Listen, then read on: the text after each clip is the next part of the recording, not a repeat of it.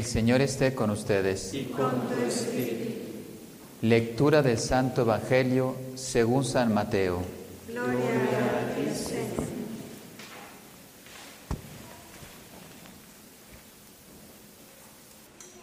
En aquel tiempo Jesús dijo a sus discípulos esta parábola. El reino de los cielos se parece también a un hombre que iba a salir de viaje a tierras lejanas. Llamó a sus servidores de confianza y les encargó sus bienes.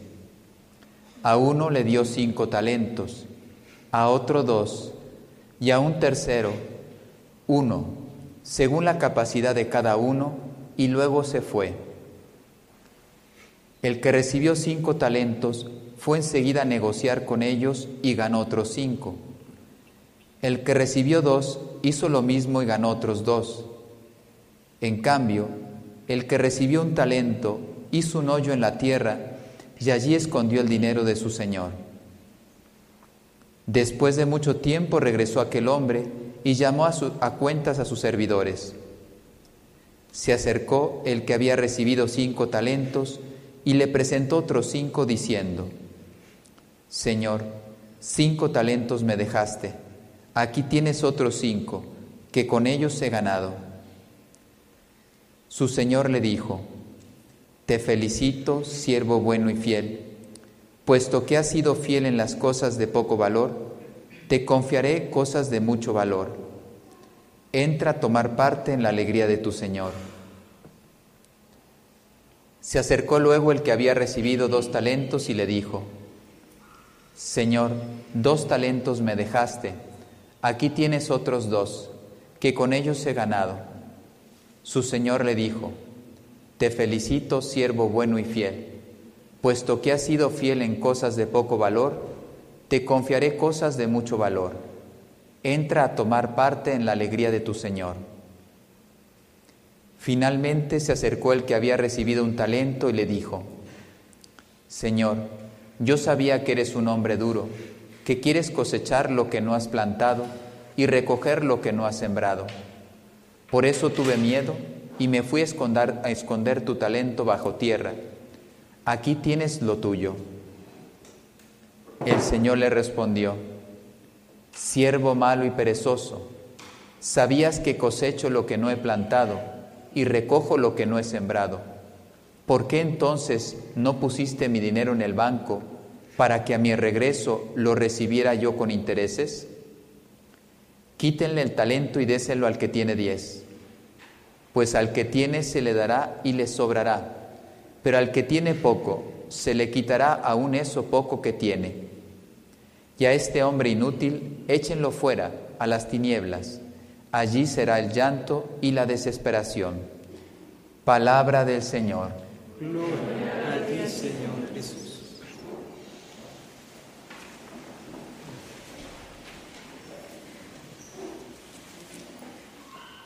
En el nombre del Padre, y del Hijo, y del Espíritu Santo, en alabanza de Cristo. y del Inmaculado Corazón de María.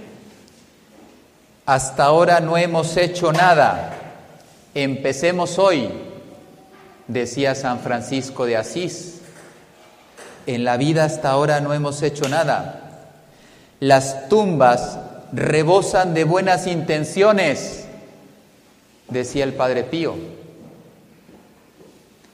Jesús, que yo me apoye, confíe, me abandone, no controlar la vida. Yo no he sido llamada a tener éxito, sino a ser fiel, decía Madre Teresa de Calcuta. Para que nos hagamos una idea de lo que Dios quiere darnos a entender con esta parábola, le recuerdo, porque ya lo había dicho una vez, pero es bueno volverlo a recordar. Algunos van a decir, no puede ser. ¿Cuánto significa un talento? 36 kilos de plata. 36 kilos de plata. Eso equivale a 3 mil días de salario de un salario medio bajo. Entonces al que le dio cinco talentos le dio 150 kilos de plata. Le dio lo equivalente a 15 mil días de trabajo. Entre 365, 40 años de trabajo. ¿Quién quiere un sueldo de 40 años así sin hacer nada? Ahora sí te haces la idea de lo que significa la parábola. Te lo da todo. Te da libertad, te da inteligencia, te da voluntad, te da gracias, te da bendiciones, te da la iglesia, te da María. Son muchos los bienes que el hombre recibe, muchos tesoros. Por eso él utilizaba, lo digo porque a mí me dice cinco talentos y me suena cinco. No son cinco, son 41. Los que trabajan saben lo que estoy diciendo. Con 40 años de, de trabajo algunos ya se pueden jubilar. Entonces ahora sí, los que trabajan sí saben lo que está diciendo el Señor. Que yo sin hacer nada me dan 40 años de sueldo porque Dios es bueno. Son los discursos escatológicos del Señor. Ya el, domingo pasado hablaba de las, de las diez vírgenes, de las cuales cinco prudentes. Pues ahora nos habla de los que ponen a trabajar. En la vida hay que fructificar los dones que el Señor me concede para cumplir la misión, el fin para el cual fui creado, por el cual estoy yo aquí. Dios me ha dado todo lo que necesito para poder realizar la misión. Somos agraciados con muchos dones y talentos en la vida. ¿Cuáles son algunas? Eh, primero quisiera escribir algunos elementos de, la parábola y luego después algunas aplicaciones. Primero, que hay un Señor. Y uno dice, para eso ya lo sé. Pues el mundo no vive así. El mundo ni siquiera da gracias al Señor por todo lo que recibe. Hay personas que no elevan en la mañana una oración para decir, gracias Señor por todo lo que me has dado. Y algunos quizá al anochecer se nos olvida, gracias por todo lo que he vivido en este día. Él es el protagonista de la historia, no es el hombre, como hoy lo quieren, nos, lo quieren hacer entender. El centro es el hombre para algunos. Él es el creador, el dueño de todo, al que se le debe todo, toda la alabanza y la gloria para Él. El que da los talentos es Dios por mi trabajo, por mis conocimientos, por mis títulos. Yo tengo casa, tengo coche, puedo darme unas vacaciones. ¿Qué tienes, dice San Pablo, que no hayas recibido? ¿Por qué presumes si todo te ha sido dado? Es generoso con su criatura. Ahora sí ya, ya entendemos cuán generoso fue con esta, imagen, con, esta imagen del talento. Le llama a participar de su obra de la creación. No está terminada la creación, eso lo sabemos. El hombre, Dios quiso servirse del hombre para ir desarrollando ¿eh? lo que la creación no está terminada, no está hecha. Dios quiere que el hombre libremente, con esos talentos, con esos dones, sea partícipe a lo largo de la historia. Tú eres importante, tienes que hacer la parte que te corresponde.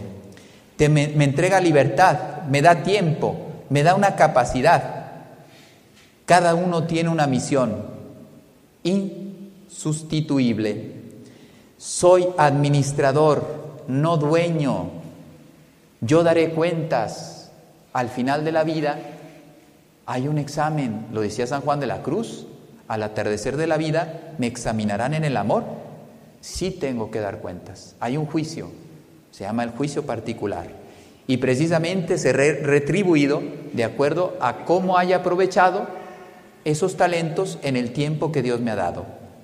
¿En qué debemos dar fruto? Algunos aspectos que me parecen importantes. Dios quiere que todo el mundo se salve y llegue al conocimiento de la verdad. Yo tengo que colaborar en la salvación de las almas. ¿En qué quiere que dé fruto? En que yo colabore con Él para llevar su evangelio al último rincón del mundo, para que las almas le conozcan, porque Él quiere salvar a todas. Así lo dice la Escritura. Testimoniando y llevando la salvación, sirviéndonos, sirviéndole, perdón, ofreciendo, Él me ofrece los medios de salvación para que yo los ponga en común, catequesis, sacramentos, palabra de Dios, medios para aprender a orar. Aquí hay una convivencia de jovencitas que han estado en la mañana, pues ellas han venido aquí y están recibiendo unos medios para acercarse más a Dios. Han meditado, yo les vi rezando el rosario por ahí con la Virgen, se han confesado algunas personas, han hecho adoración, ahora van a recibir la Eucaristía. Pues estas jovencitas que están de amigas de la cruz, amigos de la cruz, sección femenina, no sé cómo se diga, pero están haciendo su convivencia. La formación para que yo pueda encontrar esos caminos. ¿Cómo debo dar fruto también? Docilidad al Espíritu Santo, dejar que Él me lleve, que Él vaya marcando el camino. Es Él el que me va llevando. Me ha dado una familia, me ha dado una profesión, me ha dado una educación y en el caso nuestro nos ha regalado una consagración. Dios me ha, a mí me ha liberado. Ustedes tienen problemas con el SAT, ¿no? Los adultos, algunos. ¿eh? Yo no. Yo no tengo problemas con el SAT. Dios me ha dispensado de esto. ¿Para qué? Para que yo me ponga a rezar, para que yo me ponga a trabajar en otras cosas, etcétera. No sé por qué le tienen miedo a esta cosa, pero bueno. Cada vez que hablan así, pues, como si fuera un monstruo con vida, no sé por qué la gente le tiene un miedo. ¿eh? Docilidad entonces al Espíritu Santo, las obras de misericordia, y yo haría énfasis principalmente en las espirituales, porque las materiales, gracias a Dios, hay gente que es muy generosa y sí, da de comer al hambriento, da de vestir al, al que no tiene vestido, etcétera, pero a veces se nos olvida que las obras espirituales forma, intercede, Ofrécete.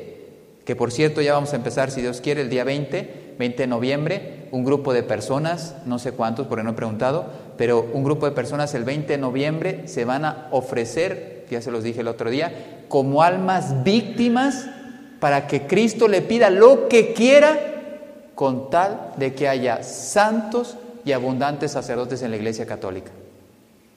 Le van a decir al Señor después de unos días de preparación, para el día, no, recuerdo si era el 8 de diciembre o el 12, ya me confundí, pero le van a decir, Señor, a mí pídeme lo que quieras, con tal de que tu iglesia tenga santos y abundantes sacerdotes, almas víctimas.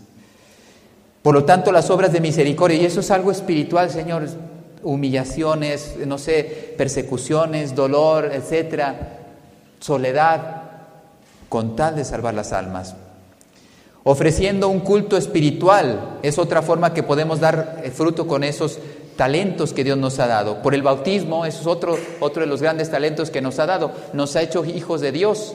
Y porque soy bautizado, ustedes que son bautizados, pueden dar culto litúrgico a Dios. Es lo que estamos haciendo ahora. Por eso pueden comulgar. Yo en estos momentos represento a Cristo como sacramento. Ustedes por eso pueden participar, lo digo para que valoremos. ¿Por qué estoy en misa? Porque soy bautizado y puedo participar de este culto. Fíjense, no lo veo, participo en él. No soy espectador, estoy dentro de este culto. No digamos la adoración y ahora con la capilla de adoración, cuántas gracias cuando uno se dispone a estar con el Dios. Soldados de Cristo, otro talento que me ha regalado el Señor, la confirmación, cuando ya consolida en mi alma la fortaleza para pelear por las cosas de Dios. Y hoy se necesitan muchos soldados, valientes y aguerridos, porque los tiempos no serán fáciles, no son fáciles para nadie. Custodiar, decía San Gregorio Magno, custodiar la caridad en toda acción que realizáis es otro talento, que cada uno de mis actos esté impregnado de amor. Así lo decía Santo Tomás de Aquino también. El Señor tiene paciencia conmigo, me concede tiempo para trabajar, es un buen agricultor, Van sembrando mis padres la semilla del bautismo, no sé, me llevaron a un colegio católico, eh, pertenezco a la parroquia, etc. Y el Señor está esperando que con mi correspondencia, en ese campo fértil que es mi alma, vaya dando fruto, poco a poco. Hay que estar agradecidos con el bienhechor, Fíjense lo que dice la escritura, Señor, cinco talentos me dejaste, me diste, fuiste generoso conmigo, ahora te entrego, ahora te doy cuentas de la administración. Y el Señor reconoce con alegría y da recompensa. A los hijos fieles les dará recompensa. Siervo bueno, fiel, diligente y trabajador, ahora te toca recibir lo grande. El Señor, fíjense, ¿qué, significa en proporción? 80, 90 años de vida, de combate, de sufrimiento, comparados con la gloria eterna. Lo digo porque a veces estamos muy metidos en la parte horizontal de la vida del hombre y se nos olvida lo vertical. No son nada.